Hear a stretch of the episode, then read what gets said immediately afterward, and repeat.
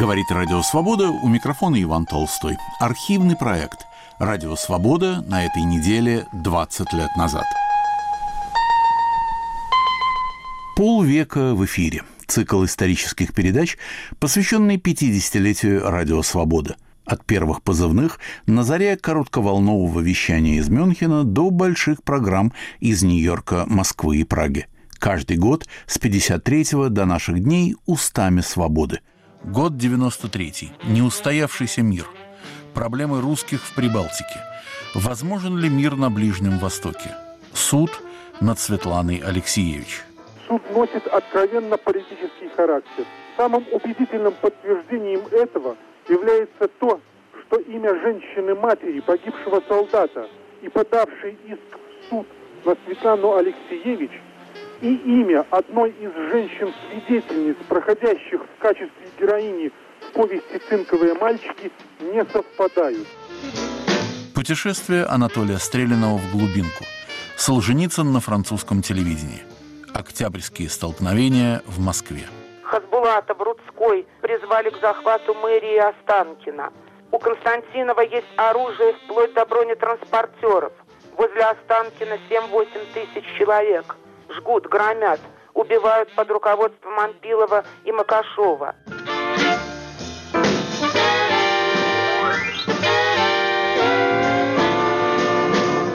девяносто третий год. Эфир восьмого января две тысячи третьего года.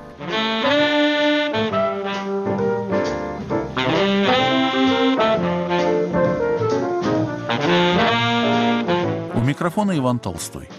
На нашем календаре сегодня год девяносто третий. Неустоявшийся мир. Русские в Прибалтике.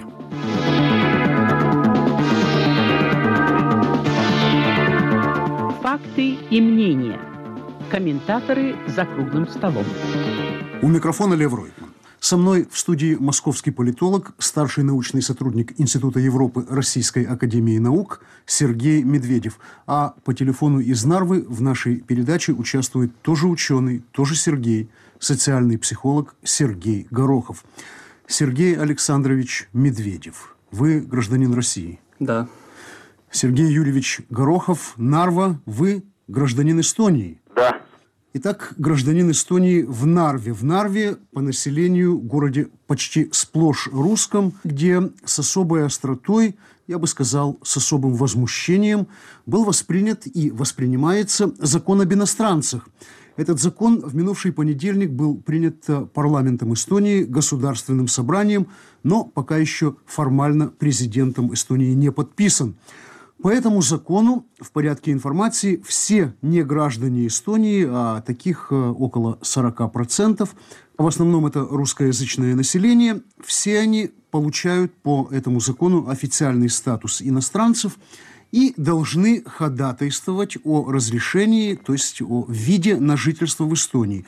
Впрочем, точно так же, как раньше при советской власти ходатайствовали о прописке. В прописке тогда могло быть отказано, но и в виде на жительство в Эстонии тоже по закону об иностранцах может быть отказано. Этим как раз и вызваны протесты неэстонских граждан, их волнение, их опасения. С протестом выступило и Министерство иностранных дел России. А в минувший четверг на этой неделе выступил с резким заявлением и президент Борис Ельцин. Сергей Горохов, Нарва. Насколько обоснованы страхи неграждан Эстонии, что вид на жительство они могут не получить, ну и того хуже, в дальнейшем могут быть из Эстонии высланы? Прошу вас. Принятый закон предусматривает вполне четкий перечень тех иностранцев, которым может быть не предоставлен вид на жительство в Эстонии. То же, что касается страхов большей части населения или тех лиц, лидеров, которые выражают мнение этой части населения, по моему мнению, они основаны просто на боязни перед э, чиновничьим произволом. Предшествующая практика советской жизни, в общем-то, подтверждала, как правило, такие страхи. Мне кажется, больше именно этим обстоятельством обусловлено беспокойство не граждан Эстонии, живущих сейчас здесь. Пусть так. Сергей Александрович Медведев, Отношение России к русским, живущим за рубежом, а теперь уже к русским, зачастую живущим в так называемом ближнем зарубежье, это, естественно, и сфера гуманитарная, но и сфера эмоциональная. Не оказывается ли российская политика, вольно или невольно, на поводу у этих национальных меньшинств? Эти национальные меньшинства отнюдь не всегда настроены либерально, отнюдь не обязательно эти меньшинства поддерживали бы демократическую Россию. Да, безусловно. Я хотел бы э, замечание сделать по поводу вашего вопроса. Вряд ли российская политика, в частности политика в ближнем зарубежье, на поводу у этих меньшинств. Но надо признать, что это очень большая и очень тонкая проблема для российской внутренней политики и для российской внешней политики. И, в принципе, в будущем для того, как Россия будет выглядеть в мире. Будет это демократическая Россия, будет это Россия с имперским мышлением. Или какая-то еще Россия. Так что в этом смысле это очень большая и очень тонкая проблема. И, к сожалению, мне кажется, что руководители стран ближнего зарубежья не всегда понимают тонкость этой проблемы, руководствуясь при этом очень часто своей логикой, логикой утверждения национальной государственности, которая очень часто идет вразрез с другой логикой. Это логика безопасности, безопасности этой страны в долгосрочной перспективе. Неустоявшийся мир девяносто третьего. Надежды на примирение на Ближнем Востоке.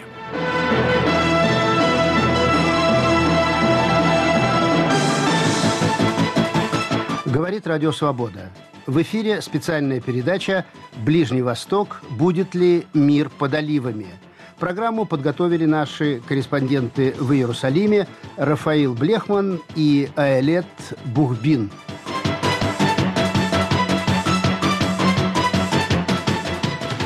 У микрофона Анатолий Линбергер. Месяц прошел с тех пор, как историческим рукопожатием премьера Израиля Рабина и руководителя Организации освобождения Палестины Арафата начался путь к миру на Ближнем Востоке. То, что произошло тринадцатого сентября в Вашингтоне, начиная с подписания соглашения и кончая рукопожатием двух вчерашних смертельных врагов израильского премьера Рабина и председателя ООП Арафата, имело прежде всего громадное символическое значение. Впервые в истории их долгой кровавой борьбы Израиль и Организация освобождения Палестины признавали существование друг друга. Впервые не отказывались от насилия и обязывались решить свой конфликт мирным путем. Палестинцам впервые были обещаны политические права, израильтянам прекращение интифады и террора и отказ от стремления ликвидировать их государство.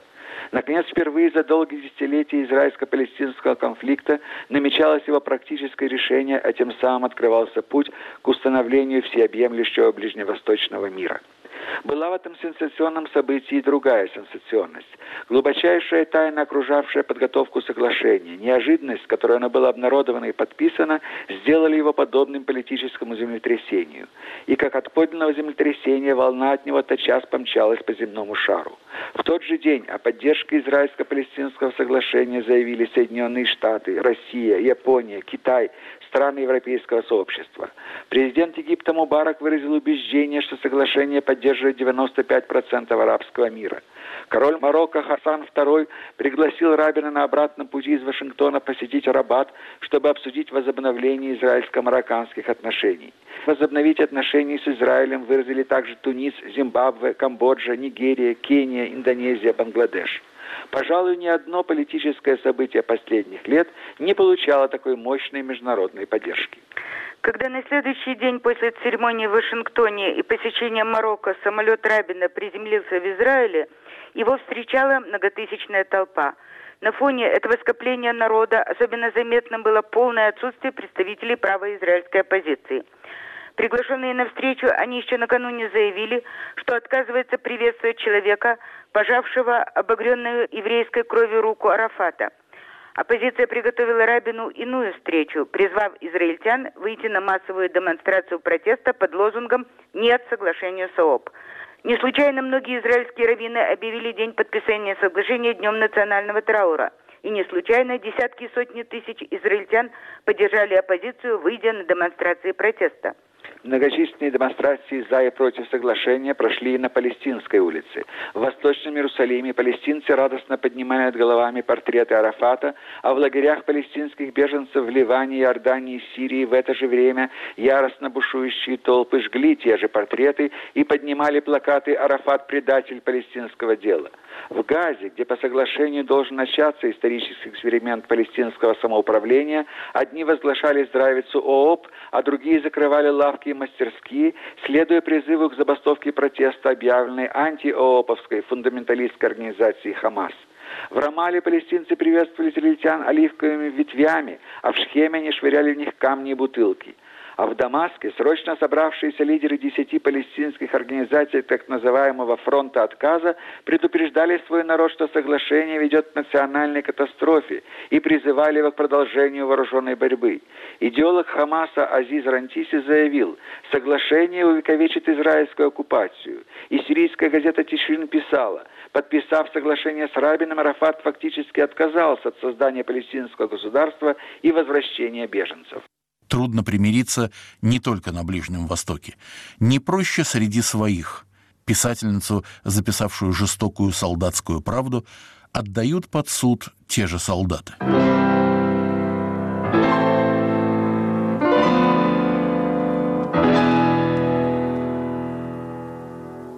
На грани жизни. Еженедельная передача «Радио Свобода».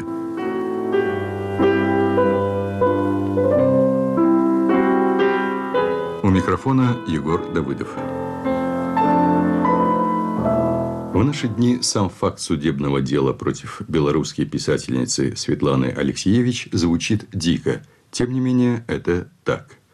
Рассказывает один из представителей ее интересов в суде, председатель Белорусской лиги прав человека Евгений Новиков.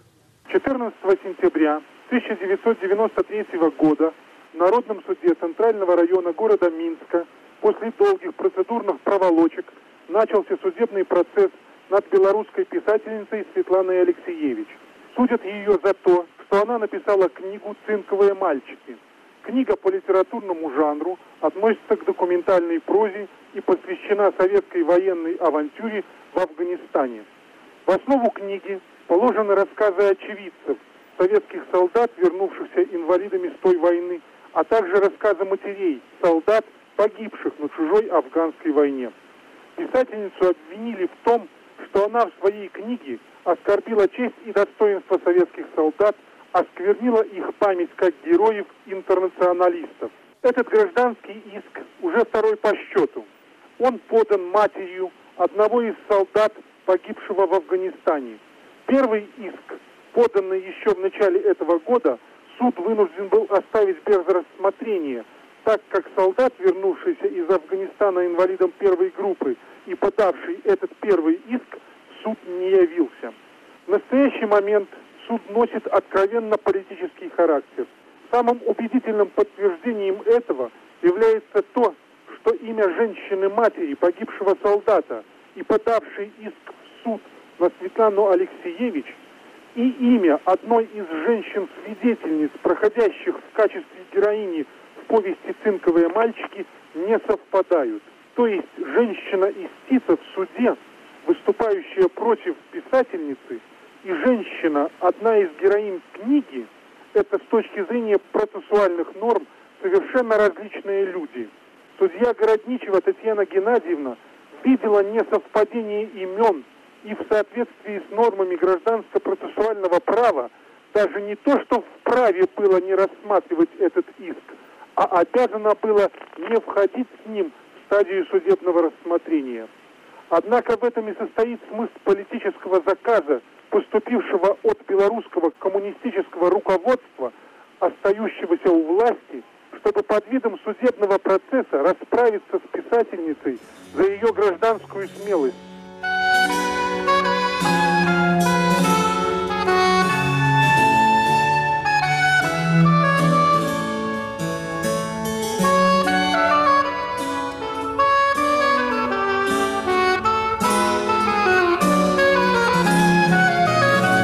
В волнах «Радио Свобода» полвека в эфире. Год девяносто третий. Незнакомая прежде проблема. религиозная нетерпимость. Говорит Радио Свобода.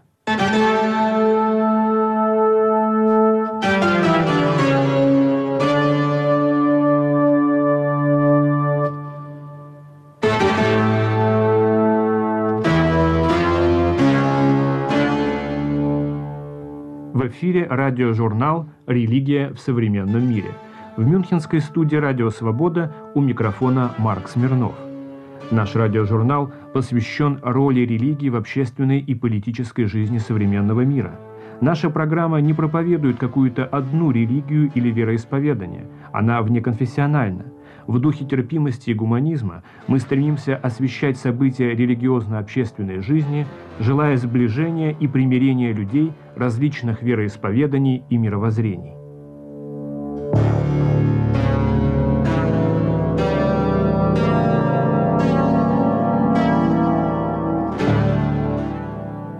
Сегодняшний выпуск радиожурнала «Религия в современном мире» посвящен теме «Религиозная нетерпимость». С этим явлением в религиозно-общественной жизни все чаще приходится сталкиваться гражданам России и государств, образовавшихся на развалинах Советской империи. Не только сообщения о фактах религиозной нетерпимости, но и само это словосочетание звучит достаточно дико и непривычно для людей, проживших свою жизнь в советском обществе, где и сама религия была достаточно маргинальным, вынесенным за контекст жизни явлением. Для тех, кто жил вне религии, даже сама мысль о столкновениях на религиозной почве вызывала только недоумение и казалась пережитком прошлого. Для верующих советских граждан в то время проблема религиозной нетерпимости просто не существовала.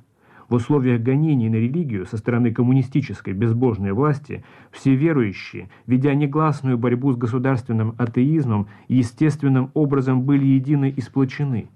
Таким образом, все противоречия были сняты. Самые тесные отношения возникали среди тех представителей различных религий, которые оказались в советских тюрьмах и лагерях за свои политические и религиозные убеждения. Борьба за выживание, за сохранение своей внутренней свободы, своих религиозных и политических взглядов объединяла всех узников совести, независимо от их принадлежности к православным, истинно православным, иеговистам, баптистам, католикам, мусульманам и иудеям. В борьбе с безбожным коммунизмом едины были все. Ничто не предвещало того, что дружба и взаимное общение сменятся на нетерпимость, взаимные обвинения и даже более того, на попытки играть на религиозных чувствах людей в чисто политических целях. девяносто третий год. Постоянный автор «Свободы», писатель Борис Хазанов, после долгого перерыва посещает Москву. Хазановский очерк назван «Дым Отечества». «Москва мгновенно всасывает вас». Москва – самый агрессивный, самый прожорливый город на свете. Не имеет значения, откуда вы явились. Через мгновение вы уже влачитесь по извивам ее чудовищного кишечника. Вы – частица человеческого фарша, который она проглотила, не жуя.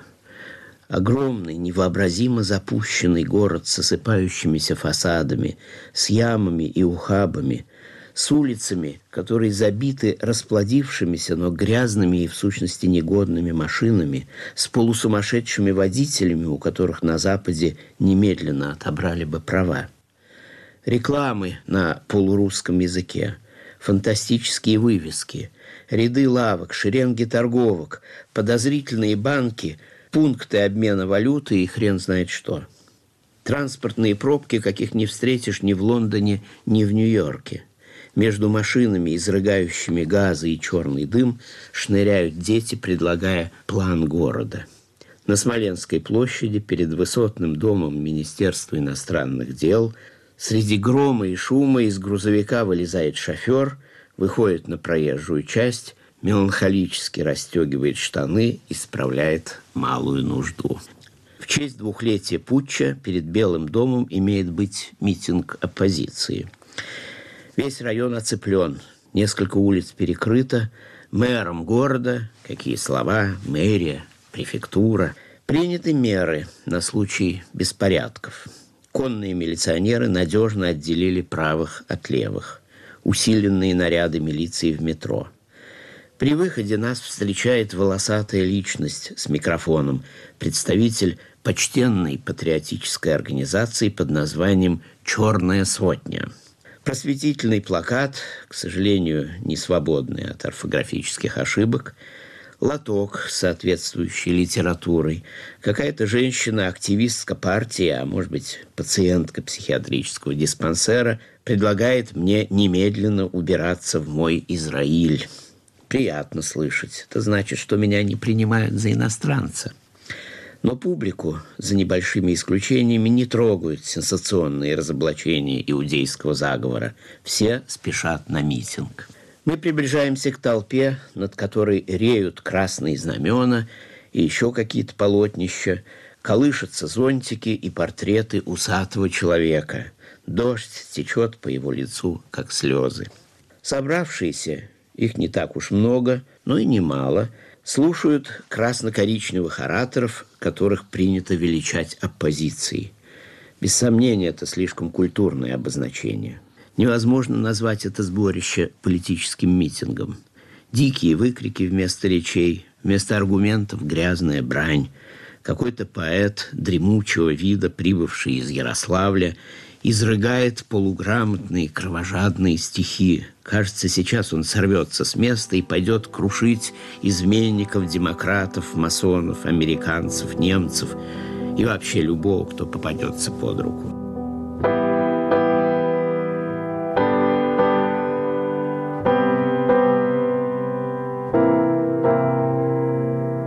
Речь Проханова такова, что в любой цивилизованной стране он моментально угодил бы за решетку. Это открытый призыв к резне на улицах. Конечно, мы все это уже видели за границей по телевидению.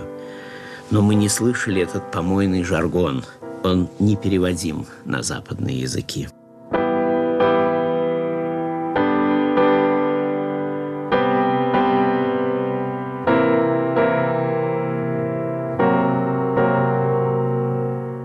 девяносто третий год. Перерыв.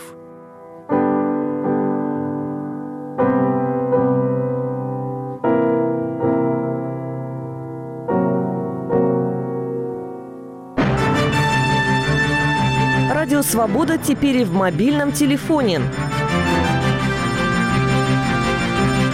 Слушайте нас с помощью интернет-радио. Подробности на нашем сайте дабл ю дабл ю дабл ю точка свобода точка орг в разделе «Как слушать».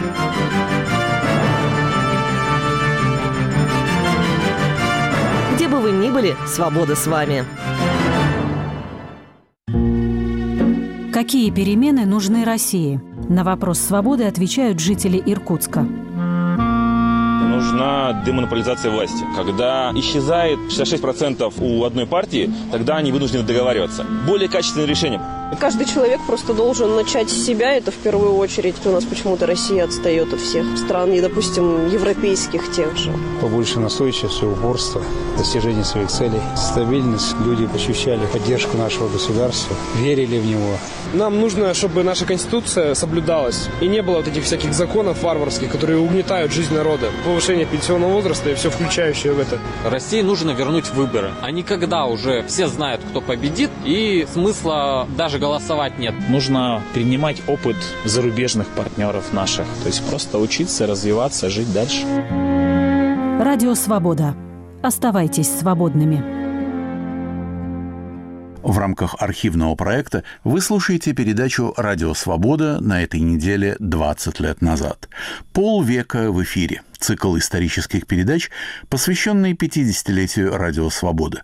От первых позывных на заре коротковолнового вещания из Мюнхена до больших программ из Нью-Йорка, Москвы и Праги. Каждый год с пятьдесят третьего до наших дней «Устами свободы». Год девяносто третий. Перед возвращением в Россию Александр Солженицын совершил прощальное путешествие в Европу. О выступлении писателя по французскому телевидению рассказывал осенью девяносто третьего года Дмитрий Савицкий. Александр Солженицын был приглашен бывшим ведущим телепрограммы «Апострофы» Бернаром Пиво выступить в новом телешоу «Бульон культуры». Бульон этот кипит и вываривается вот уже больше года. Но французским телезрителям в нем не хватает не только традиционного шалфея, но и перца. Пиво, который, несмотря на то, что он в третий раз встречается с вермонтским отшельником, до сих пор не научился произносить его имя, начал передачу с двух вопросов. Первый. Как вы себя чувствуете? Вот ответ Солженицына. Мои личные дела идут плотно, хорошо, я ими доволен, но трудно говорить о своих делах, когда плохо идут дела на родине. Конец цитаты. Второй вопрос, естественно, был «Когда?». Когда вы возвращаетесь на родину? Солженицын ответил «В мае следующего года». Кроме Бернара Пиво, писателю задавали вопросы философ Андре Глюксман, который по привычке пытался больше говорить о себе, бывший корреспондент газеты «Монд» в Москве Бернар Гета и обозреватель журнала «Экспресс» Жан-Пьер Казанова. Несколько вопросов были записаны на видеопленку, в том числе и бывшего президента Франции Жискара д'Эстена, который, как на концерте цыганского ансамбля, задал вопрос о русской душе. Претерпела ли она за семьдесят лет коммунизма изменения? К счастью, Солженицын сказал, что он не специалист по душам. Нужно отметить, что семидесятипятилетний писатель находится, что говорится, в хорошей спортивной форме. Он полон энергии, замечательно сосредоточен, и в отличие от многих французских журналистов он был конкретен. Щепетильным оказался вопрос о революциях.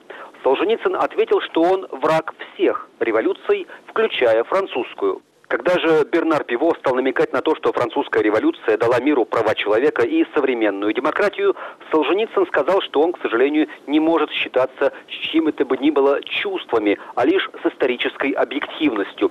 «Современное общество – дитя не революции», – сказал он, – «а Термидора». Еще одна попытка задать писателю острый вопрос касалась его поездки в Вандею, где на этой неделе празднуется двухсотлетие Вандейского восстания. Для левой французской интеллигенции это контрреволюция. Солженицын еще раз попытался объяснить свое негативное отношение к революции как таковой, но, мне кажется, его не услышали. Общая атмосфера этого вполне теплого писательского бульона культуры включала в себя элементы подобострастия и непривычной застенчивости. Бернар Пиво говорил не на полтона, а, скажем, на голос ниже, чем обычно. Но и Солженицын был представлен, скажем, мягкой версией. Не судил Запад за робость прошлых лет и обещал в будущем писать короткие вещи. На вопрос Пиво «Если Бог существует, что Он вам скажет?» Солженицын, поправив Пиво, сказал, что «если» исключается. И попытался ответить «Я скажу ему, прости мне мои грехи». Но Бернар Пиво хотел услышать из уст писателя слова Всевышнего, чего он и не добился. Эфир восьмого января две тысячи третьего года.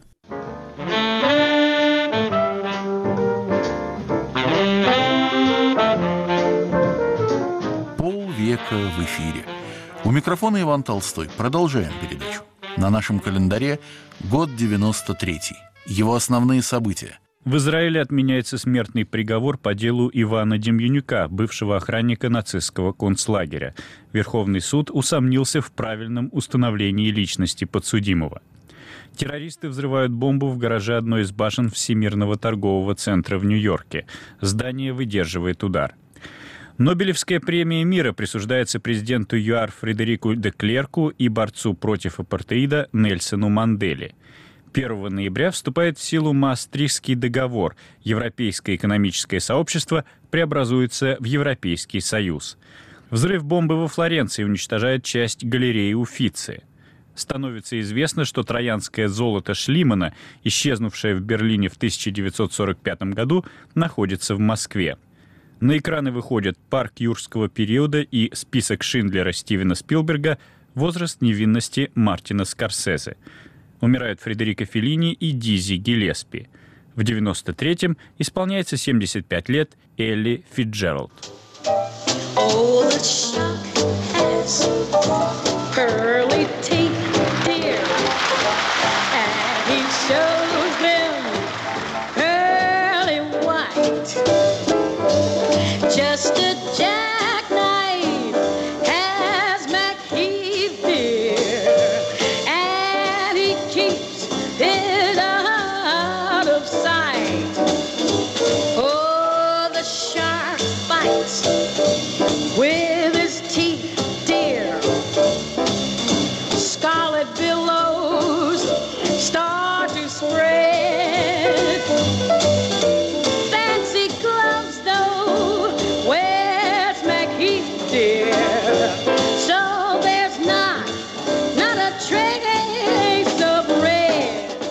Один из популярных свободовских циклов девяносто третьего года назывался «Путешествие в глубинку».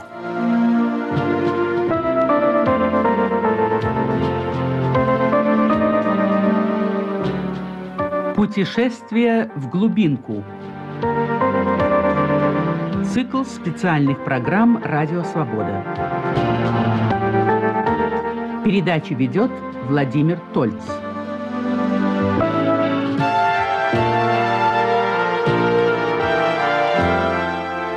тридцать третий год. Так называется новый радиоцикл Анатолия Стреляного, с которым мы знакомим вас теперь в нашей программе. Сегодня Анатолий Иванович прочтет вам седьмой очерк из этого цикла о голоде. Он называется «Привилегированное село».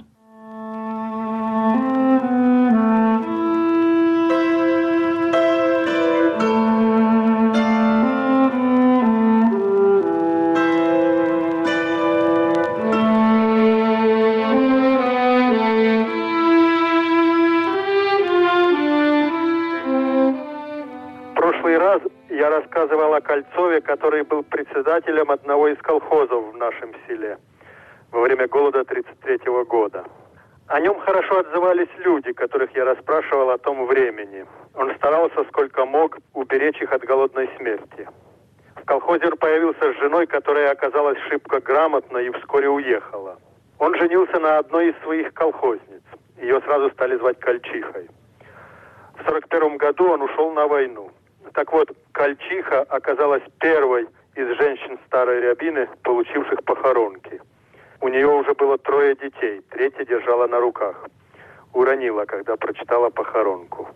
Похоронок мы получили много, моя мать тоже получила, но все равно во время войны нас погибло меньше, чем в голод тысяча девятьсот тридцать третьего года, раза в два. В тысяча девятьсот тридцать третьем году в старой Рябине было пятьсот двадцать дворов, в среднем шесть душ в каждом. Это по самому скромному счету. Итого три тысячи сто двадцать человек. Весной и летом тысяча девятьсот тридцать третьего года трехсот из них не стало, сдохли. Это слово чаще всего произносят мои односельчане в разговорах о голоде. триста человек из трех тысяч – это сравнительно небольшой отход. Были села, в том числе в нашем районе, которые вымерли полностью, как некогда во время чумы. Хухря, например. От мерши села були. Рассказывала моя мать. Отмершие села были.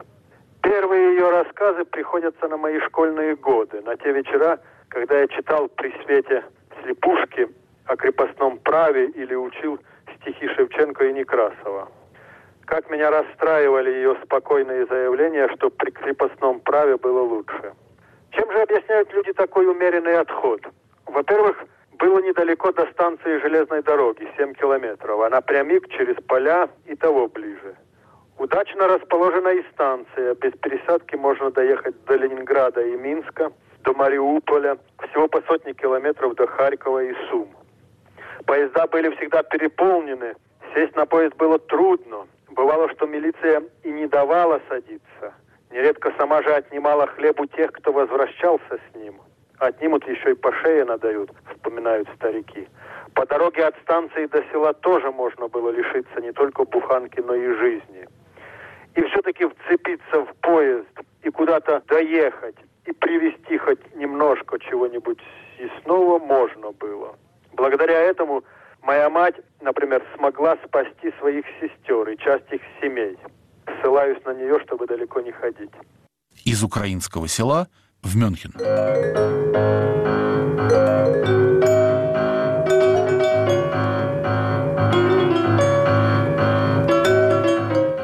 «Поверх барьеров» – радиожурнал литературы, искусства, культуры. В эфире Мюнхенская студия «Радио Свобода». У микрофона Игорь Померанцев.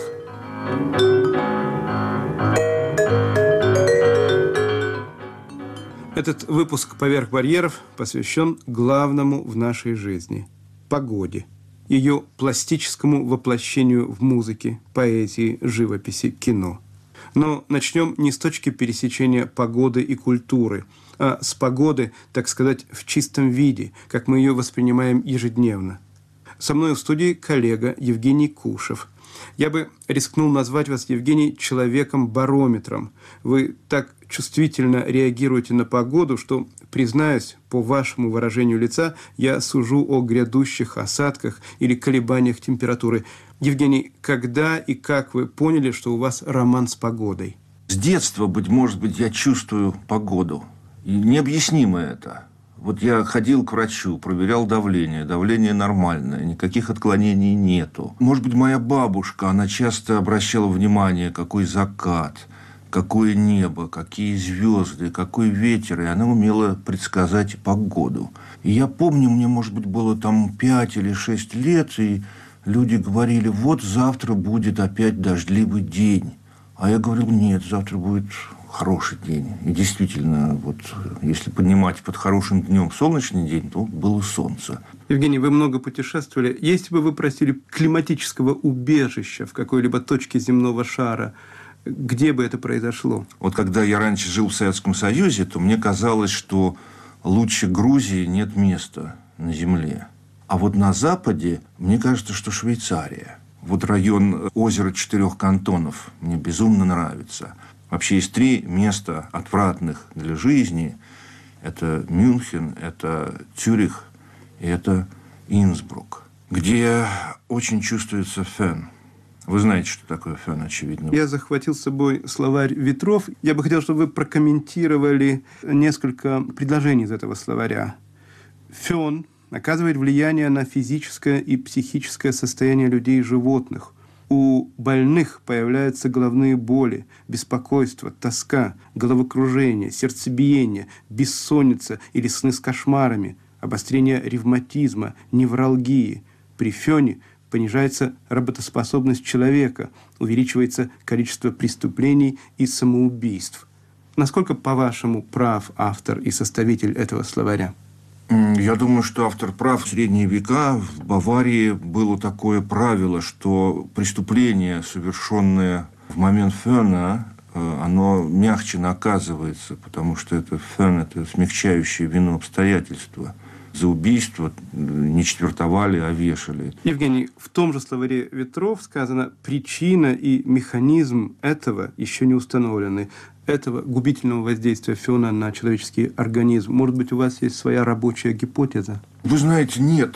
Но я знаю другое. Я знаю, есть такой метод интересный избавления от фена. И я вот обращал внимание, как ведут себя местные люди. Они вот утром садятся и начинают пить пиво. Завтрак такой баварский, это белые сосиски, обязательно три штучки, булочка и пиво. Скажем, если я вот выпью утром пиво, я не смогу работать. В общем, что хорошо немцу, от того русскому смерть. И наоборот.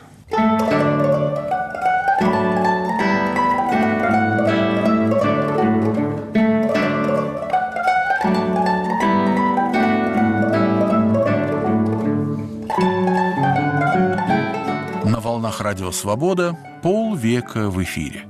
Перед возвращением в Россию Александр Солженицын совершил прощальное путешествие в Европу. О выступлении писателя по французскому телевидению рассказывал осенью девяносто третьего года Дмитрий Савицкий. Александр Солженицын был приглашен бывшим ведущим телепрограммы «Апострофы» Бернаром Пиво выступить в новом телешоу «Бульон культуры». Бульон этот кипит и вываривается вот уже больше года. Но французским телезрителям в нем не хватает не только традиционного шалфея, но и перца. Пиво, который, несмотря на то, что он в третий раз встречается с вермонтским отшельником, до сих пор не научился произносить его имя, начал передачу с двух вопросов. Первый. Как вы себя чувствуете? Вот ответ Солженицына. Мои личные дела идут плотно, хорошо, я ими доволен. Но трудно говорить о своих делах, когда плохо идут дела на родине. Конец цитаты. Второй вопрос, естественно, был «Когда?». Когда вы возвращаетесь на родину? Солженицын ответил «В мае следующего года». Кроме Бернара Пиво, писателю задавали вопросы философ Андре Глюксман, который по привычке пытался больше говорить о себе, бывший корреспондент газеты «Монд» в Москве Бернар Гета и обозреватель журнала «Экспресс» Жан-Пьер Казанова. Несколько вопросов были записаны на видеопленку, в том числе и бывшего президента Франции Жискара д'Эстена, который, как на концерте цыганского ансамбля, задал вопрос о русской душе. Претерпела ли она за семьдесят лет коммунизма изменения? К счастью, Солженицын сказал, что он не специалист по душам. Нужно отметить, что семидесятипятилетний писатель находится, что говорится, в хорошей спортивной форме. Он полон энергии, замечательно сосредоточен, и в отличие от многих французских журналистов он был конкретен. Щепетильным оказался вопрос о революциях. Солженицын ответил, что он враг всех революций, включая французскую. Когда же Бернар Пиво стал намекать на то, что французская революция дала миру права человека и современную демократию, Солженицын сказал, что он, к сожалению, не может считаться с чьим это бы ни было чувствами, а лишь с исторической объективностью. «Современное общество – дитя не революции», – сказал он, – «а термидора». Еще одна попытка задать писателю острый вопрос касалась его поездки в Вандею, где на этой неделе празднуется двухсотлетие Вандейского восстания. Для левой французской интеллигенции это контрреволюция. Солженицын еще раз попытался объяснить свое негативное отношение к революции как таковой, но, мне кажется, его не услышали. Общая атмосфера этого вполне теплого писательского бульона культуры включала в себя элементы подобострастия и непривычной застенчивости. Бернар Пиво говорил не на полтона, а, скажем, на голос ниже, чем обычно. Но и Солженицын был представлен, скажем, мягкой версией. Не судил Запад за робость прошлых лет и обещал в будущем писать короткие вещи. На вопрос Пиво «Если Бог существует, что он вам скажет?» Солженицын, поправив Пиво, сказал, что «если» исключается. И попытался ответить «Я скажу ему, прости мне мои грехи». Но Бернар Пиво хотел услышать из уст писателя слова Всевышнего, чего он и не добился. Если подвести итог, можно сказать, что по сравнению с мускулистыми речами русского писателя, наши французские интеллигенты, увы, выглядели растерянно и наивно. Словно им до сих пор трудно расстаться с коммунизмом. Одним как с другом, другим как с врагом. Октябрьские события показали, насколько неустоявшимся был мир девяносто третьего года в самом центре Москвы. Происходившее третьего и четвёртого октября наши корреспонденты освещали круглосуточно. Андрей Бабицкий, Радик Батаршин, Михаил Соколов, Сергей Сининский с Московских улиц, Дмитрий Волчик и Владимир Кулистиков из бюро на улице Медведева. Но в нашей передаче мы попробуем восстановить суть происходящего с помощью двух отражений. Издалека оценка Бориса Парамонова.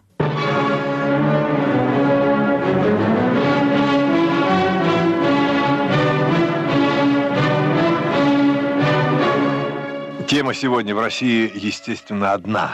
Конфликт Ельцина с парламентом, перешедший в кровавые столкновения и последовавшая развязка. В эти дни невозможно было отойти от телевизора. Самым впечатляющим зрелищем, до того еще, как началась стрельба, была, конечно же, толпа на площади перед парламентом. Дома новые, а предрассудки старые. Здание парламента модерное, но до чего же старинно, традиционно, легко узнаваемо было все происходившее на этой площади. Главное, люди те же, что в шестнадцатом, скажем, веке. Телевизионный репортаж на самом деле постановка Бориса Годунова, подлинного, пушкинского. Совпадение до деталей, даже юродивый появился. Не знаю, попал ли он в объективы российского телевидения, но компания си эн эн сумела его обнаружить и показать, сопроводив этот кадр словами: «Тут собрались люди, которым нечего терять». Поначалу происходившее было скорее комично. Человек с простым лицом в огромном коридоре парламента, крытым красными ковровыми дорожками, задумчиво играл на балалайке. А балалайка, она вроде скрипки, инструмент коварный. Тут нужно быть Николаем Андреевым, да еще по совету Розанова одеться во фрак, чтобы извлечь из нее что-то серьезное. К балалайке ближайшая ассоциация и аллитерация – балаган. Совсем уж балаганным зрелищем был парад воинства Рудского, впереди которого важно вышагивал казак в прадедовской бекеше и с шашкой. Это напомнило начало гоголевской повести «Хороший человек Иван Иванович. Какая у него бекеша».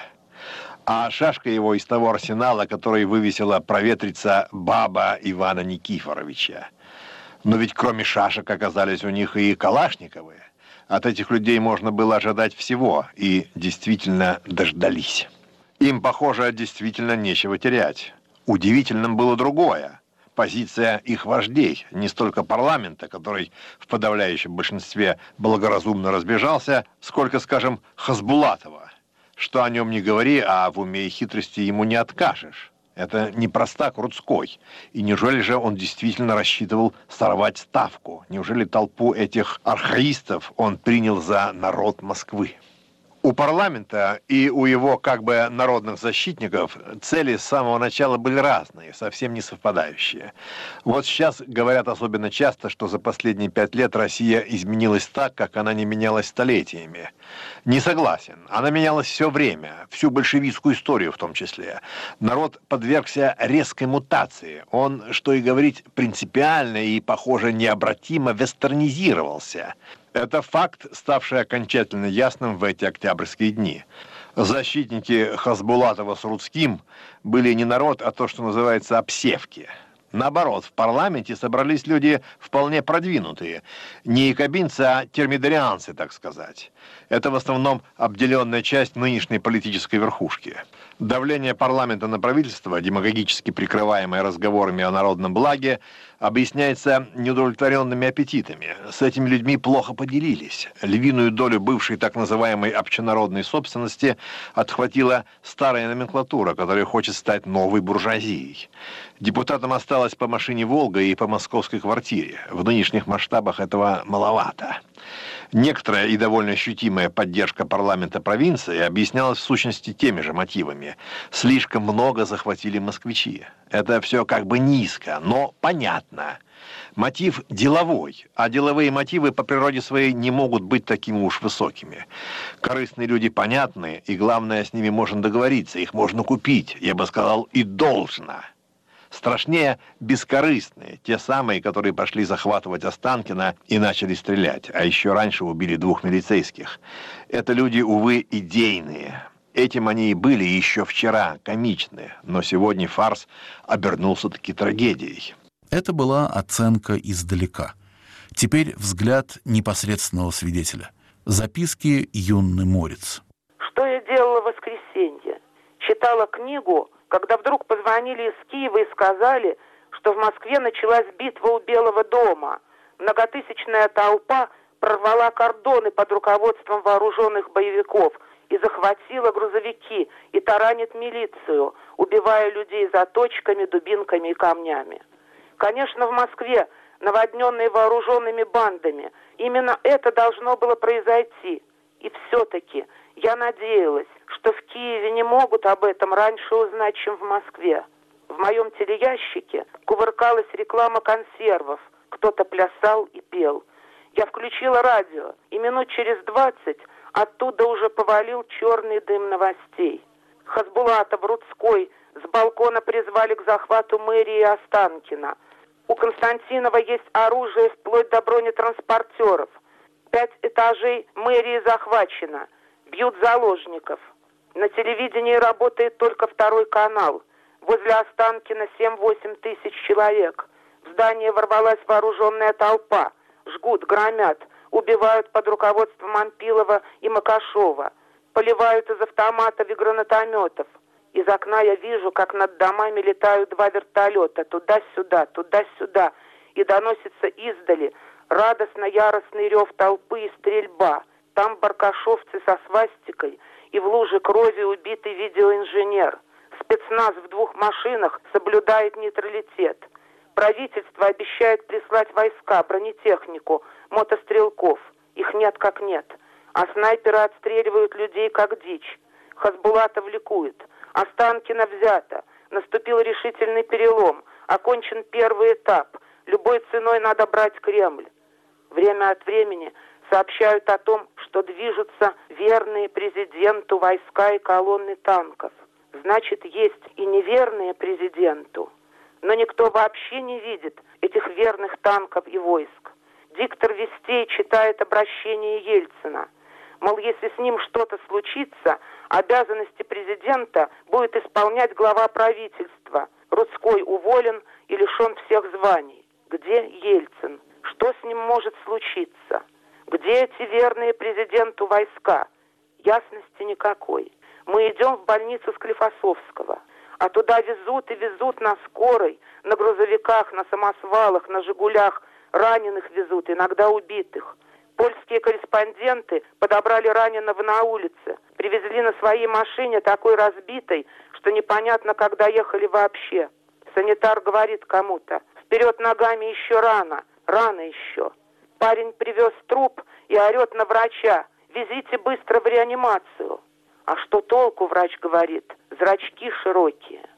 «Да что ты стоишь? Ты разуй свои глаза. Я сейчас очки тебе вправлю», — орет этот парень. «Да мы все пятеро из Одессы. Четверых я уже оставил в больнице». Он явно на взводе и, уходя, говорит: «Ну, сейчас мы подстрелим хотя бы еще одного ельцинца». В приемном отделении десять милиционеров в бронежилетах и с автоматами. Мать ищет мальчика тринадцати лет. Ей говорят: «Нет, не привозили, не видели. И вообще детей в другое место должны везти». Девушка лет восемнадцати пришла с матерью, умоляет врачей: «Поймите, у меня очень редкая группа крови, она может понадобиться». На носилках выносят труп человека в пятнистой форме. Лица не видно, клеенкой накрыт. Из-под клеенки все время рука вырывается, как живая. Никак не могут ее успокоить. Уборщица говорит: «Сколько молодых сегодня ушло, и не боятся, ведь не боятся». А что это за машина все время ждет и ждет? «А трупочки ждет, трупочки», отвечает водитель. О, Господи, я слышу впервые такое слово. Мне дурно. «Осторожнее по телефону», говорит санитарка, «ведь все прослушивают. Уже привезли с черемухой, у нас уже прямо глаза слезятся от этого». «Да-да, мы лечим и тех, и этих. У нас такая профессия. Мы вне политики», объясняет кому-то врач. Милиция не пускает корреспондентов, чтобы не мешали. А людей везут и везут, правых и левых, этих и тех. Здесь они все равны на носилках, сочащихся кровью. Где верные президенту войска? Где войска Московского округа? На чьей стороне госбезопасность, которая телефоны прослушивает и ведет наружное наблюдение? Репортаж Си Эн Эн был просто великолепен. Журналисты высочайшего класса, бесподобная техника. Даже когда ушли они из-под шквального огня, все равно на крыше оставили живую камеру. И весь мир, и мы благодаря Си Эн Эн видели это все, как вблизи. Но еще никто не придумал такую технику, чтобы в Москве, не будучи, пережить эту ночь именно здесь и сейчас, где за окнами кровь, пальба, дым пожаров, и зверское горло вооруженной толпы, и беззащитный город, ни войск, ни милиции. Это не переводится ни на какой язык. Ни на какой язык не переводится гениальная Хиджакова, голос ее, лицо, и это звонкое, летящее в ночь. Не спите, люди, не спите.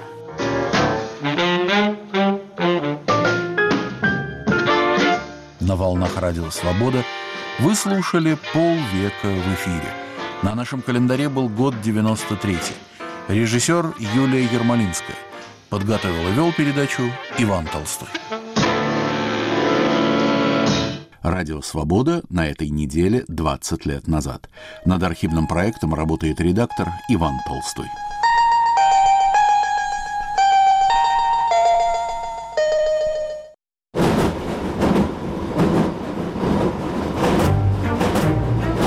Каким вам представляется будущее России? Будущее России?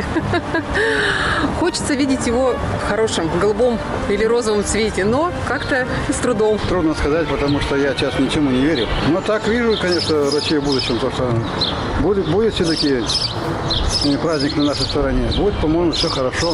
На самом деле будущее России ничего хорошего не сулит. Аргументировать не знаю, как думаю, ничего хорошего из этого не выйдет. Надеюсь, просто Россия наконец-таки найдет свой правильный путь и поборет свою коррупцию, поборет все.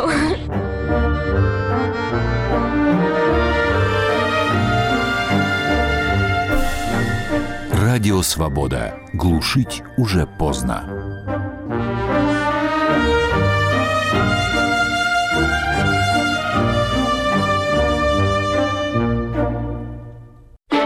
Привет, меня зовут Марьяна Тарачешникова. А я Наталья Джампаладова. И мы делаем подкаст «Человек имеет право», где рассказываем, как идеи мыслителей и политиков прошлых лет влияют на сегодняшнюю жизнь. Как демократии превращаются в диктатуры, как диктаторы готовят почву для репрессий и как судят военных преступников. Слушайте новые эпизоды по вторникам в привычном агрегаторе подкастов.